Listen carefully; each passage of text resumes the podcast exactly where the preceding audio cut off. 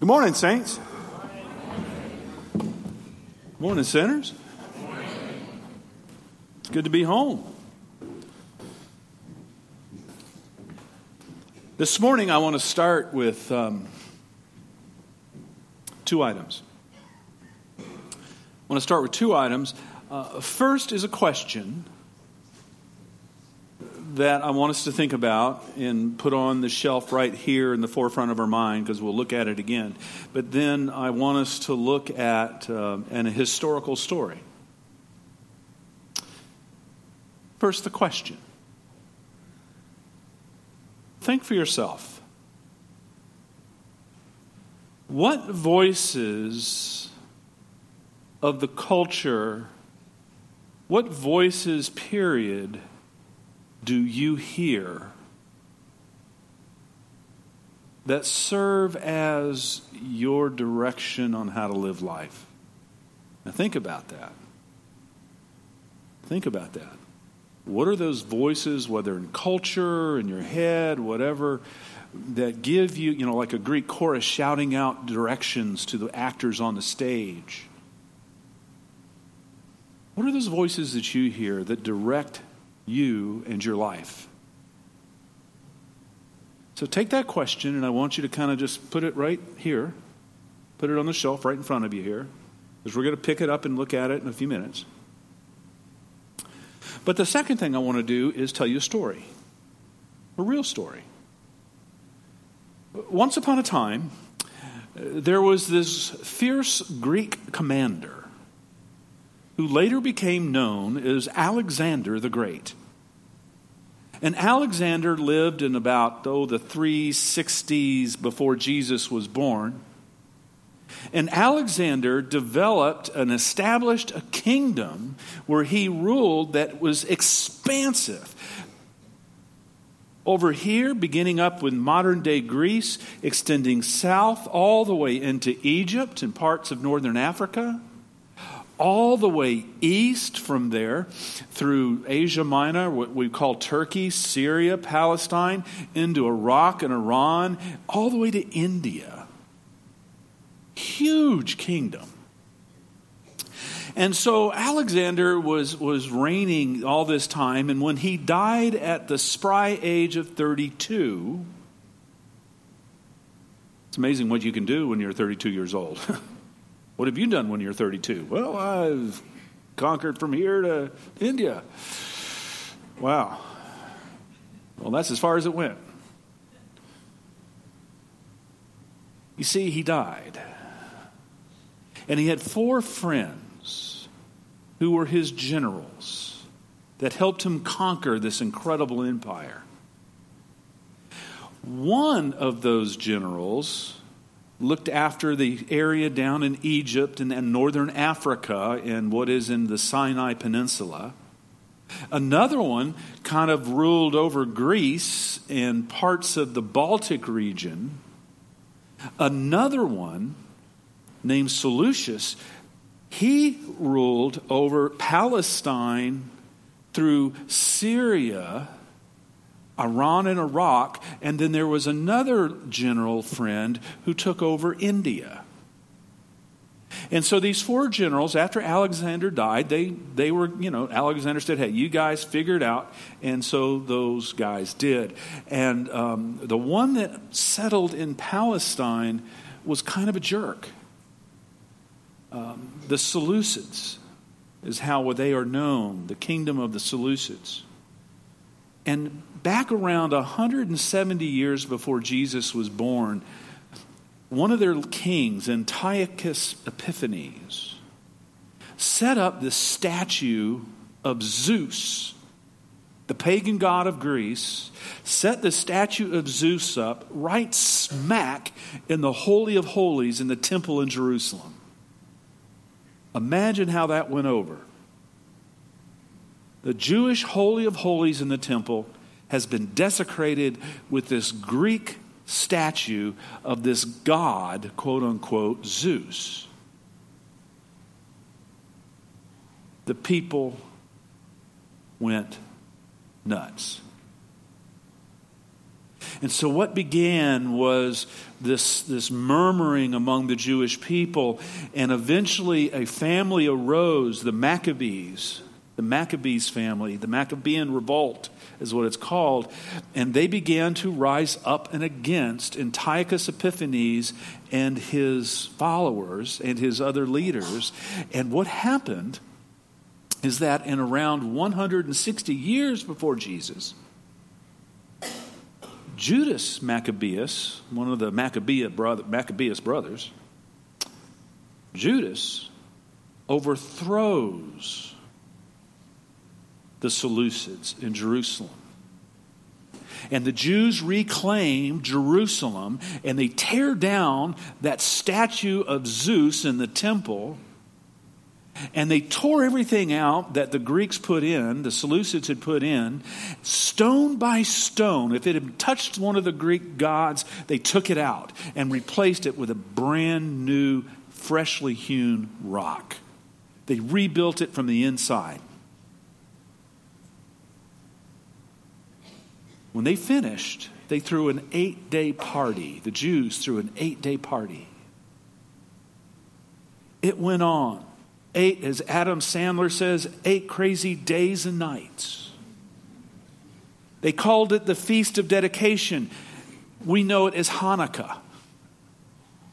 And Hanukkah is the celebration of light, of joy, of reclaiming Jerusalem as as the place where God dwells. It is a reclaiming of Jerusalem as the seat of Israel. And then from that point on, for about 80 years, Israel was a state on its own without any Seleucid empire to govern them.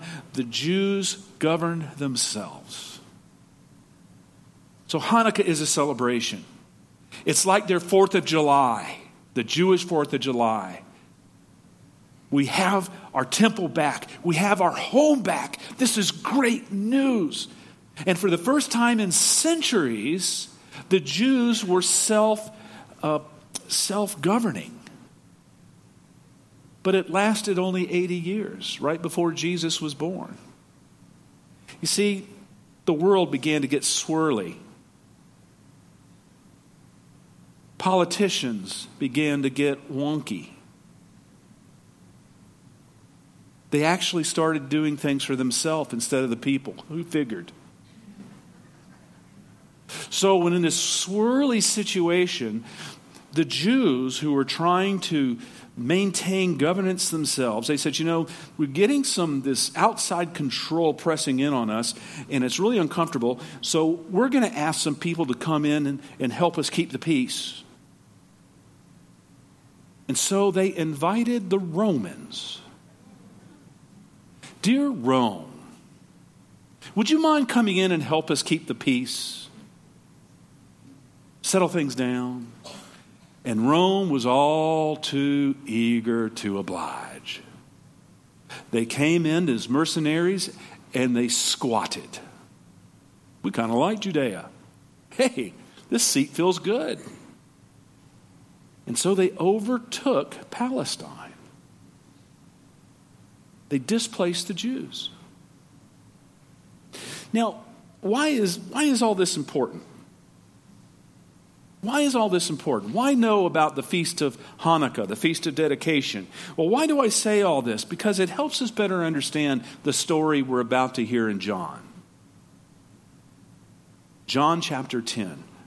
In our story today, we have to remind ourselves as an author, authors do not waste words. There is an economy to their writing, and words are not wasted on, on, on anything. Um, stories don't occur, occur in a vacuum. Um, the authors choose and weigh all the words he or she uses. And in good writing, there are no wasted words. And John 20, uh, chapter 10, verses 22 to 30 is a wonderful example of this. John is painting us a picture of the context and environment that Jesus was in, and, and we're going to hear about that. Now, up to this point in John's gospel, Jesus has been doing signs, not miracles. John calls them signs, pointing to um, the, pointing to God, pointing Jesus as the as, as the incarnation of God. In chapter 9 of John, he has cured a blind man on the Sabbath. Oh my. This man has been blind since birth. Jesus uh, cured his blindness. The man goes through a progression of his. People want to know who did this on the Sabbath, and people are all wound, wound up that Jesus actually worked on the Sabbath, healed this guy. And Jesus begins having this discussion with the religious leaders and those who were um, wrapped up in the do's and don'ts of their spiritual walk. And Jesus begins to talk about the Good Shepherd. What is a good shepherd? Who is the good shepherd? And as these religious officials were listening to Jesus and the Jews were listening to Jesus, they, they knew their Bible, they knew their scriptures. And as they heard Jesus talk about the good shepherd, they would no doubt remember the words of the prophet Ezekiel in Ezekiel chapters 34, where Ezekiel is contrasting Jesus, uh, the Jewish religious leadership as bad shepherds how they are the bad shepherds who had let the flock of the people of Israel astray, who have abused them, have taken advantage of them. And so Jesus is juxtaposing that with, I am the good shepherd. And it would not have gone unnoticed by the people. So we're going to pick up in verse 22, and I want you to listen to the words of the Lord, and I want you to make special note of how John places Jesus in a very particular, descriptive context, and how this context highlights the nature and purpose of what it means that Jesus is the Good Shepherd. Okay? Hear the word of the Lord. John chapter 10, verse, beginning with verse 22.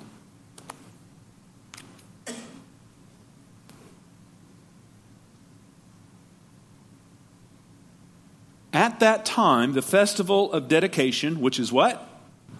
Hanukkah, took place in Jerusalem. It was winter. And Jesus was walking in the temple. Where? In the portico of Solomon. So the Jews gathered around Jesus and said to him, How long will you keep us in suspense? If you are the Messiah, tell us plainly. And Jesus answered, I have told you. You don't believe me. The works that I do in my Father's name testify to me. But you do not believe because you do not belong to my sheep.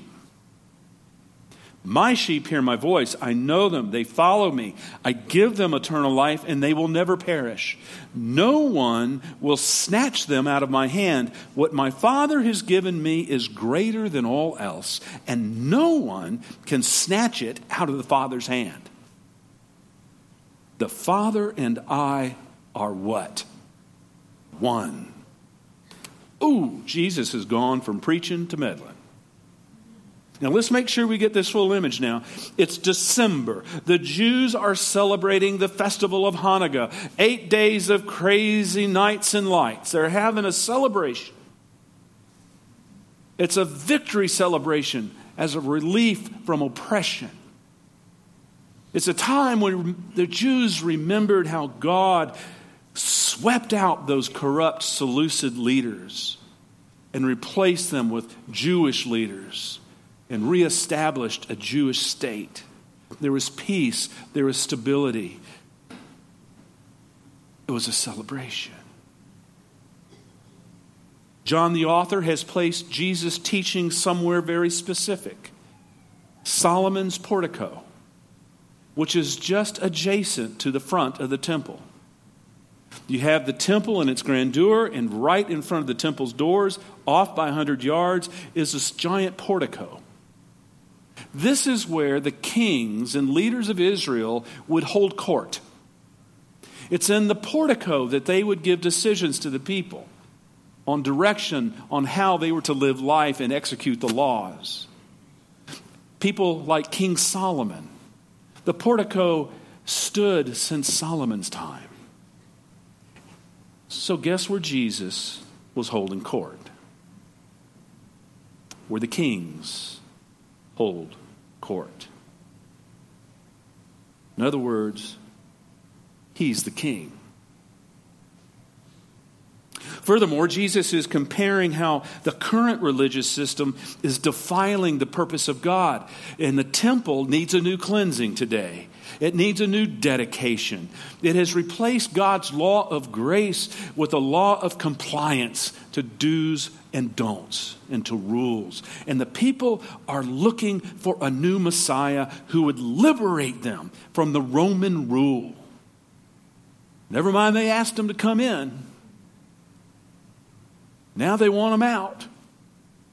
And they want this, this Messiah, this warrior king who would liberate them once again. Just as Judas Maccabeus liberated the nation of Israel back in 164 before, Jesus, before Christ some 150 years earlier, the people are looking to Jesus saying, Are you the Messiah? Are you the new Judas Maccabeus who is going to liberate Israel and let us be a state again?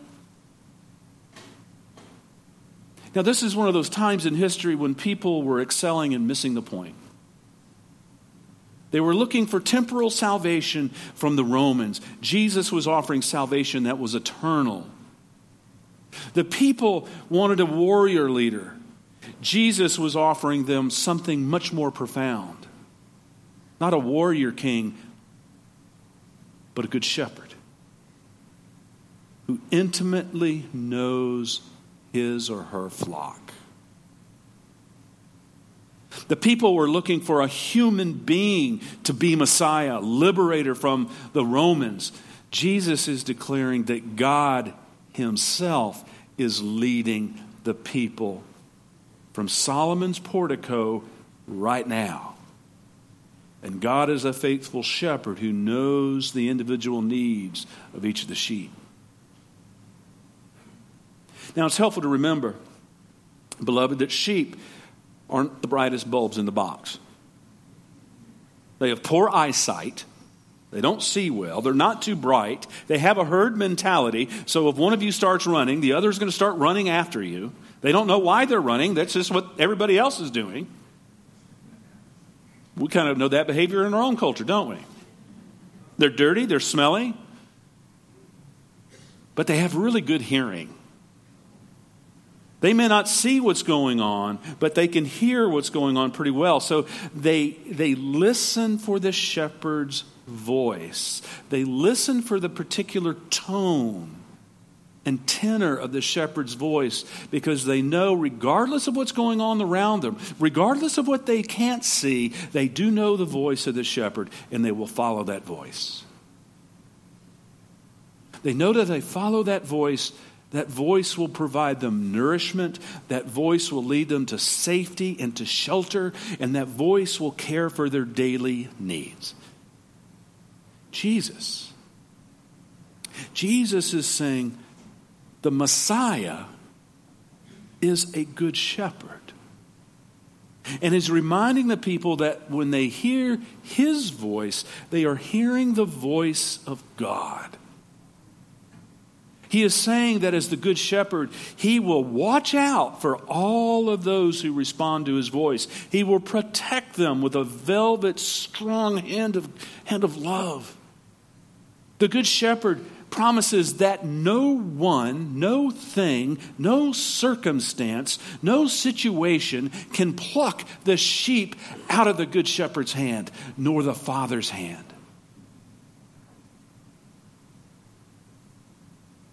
Even though they can't see the Good Shepherd, they hear.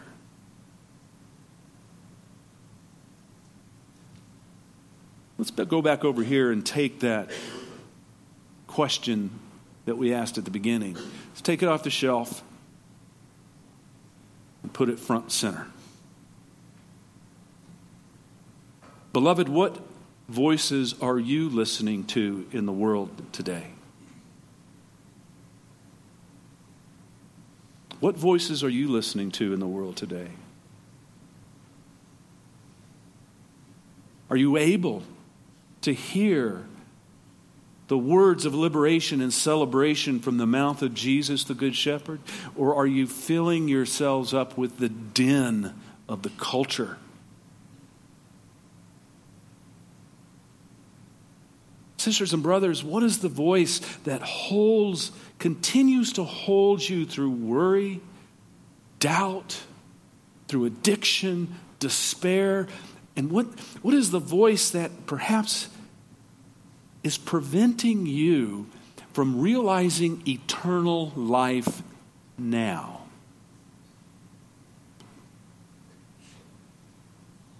Our Anabaptist friends have it part right. Salvation has to do with what happens to us when we die. But one of the things we Presbyterians bring to the table is the reminder that here in John 10 28, Jesus points to the reality salvation is a present reality. Eternal life begins now. And all we have to do is listen to the voice.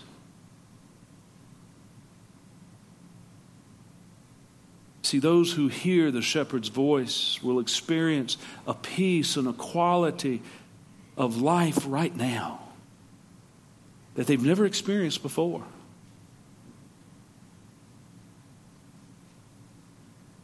It's a voice of peace,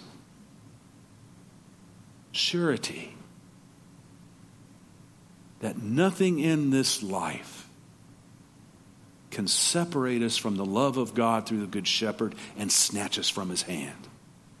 Nothing.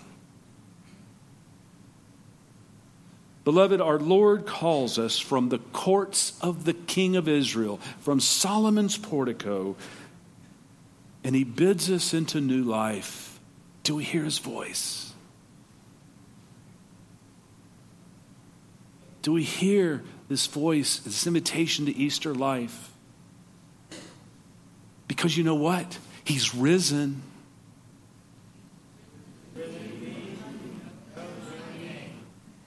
And he knows your name. Let's come to the table and be fed by the strong, velvet, tender hands of the Good Shepherd. Can I get an amen? amen. Pray with me. Holy Spirit of God, as we gather this day, you, uh, we are asking that you clean our ears. Help us in our ability to hear your words to us. Help us, O oh God, to hear the voice of the Good Shepherd calling us to new life this very moment. That, Lord, it's a life of grace and that we are called to live a life of grace as a voice of promise and hope to those in the world who haven't heard the Good Shepherd's voice yet. Enable us through this meal to proclaim that good word. Holy Spirit, take these everyday gifts of unfermented wine and bread separate them from their everyday use and make them the body and blood of Jesus Christ as we are lifted together, every single one of us Baptist, Methodist, Presbyterian, Catholic, Episcopal, whatever. As we are lifted before the spiritual presence of Jesus and dine with Him and the saints of God, who is, who was, and is to come. Amen.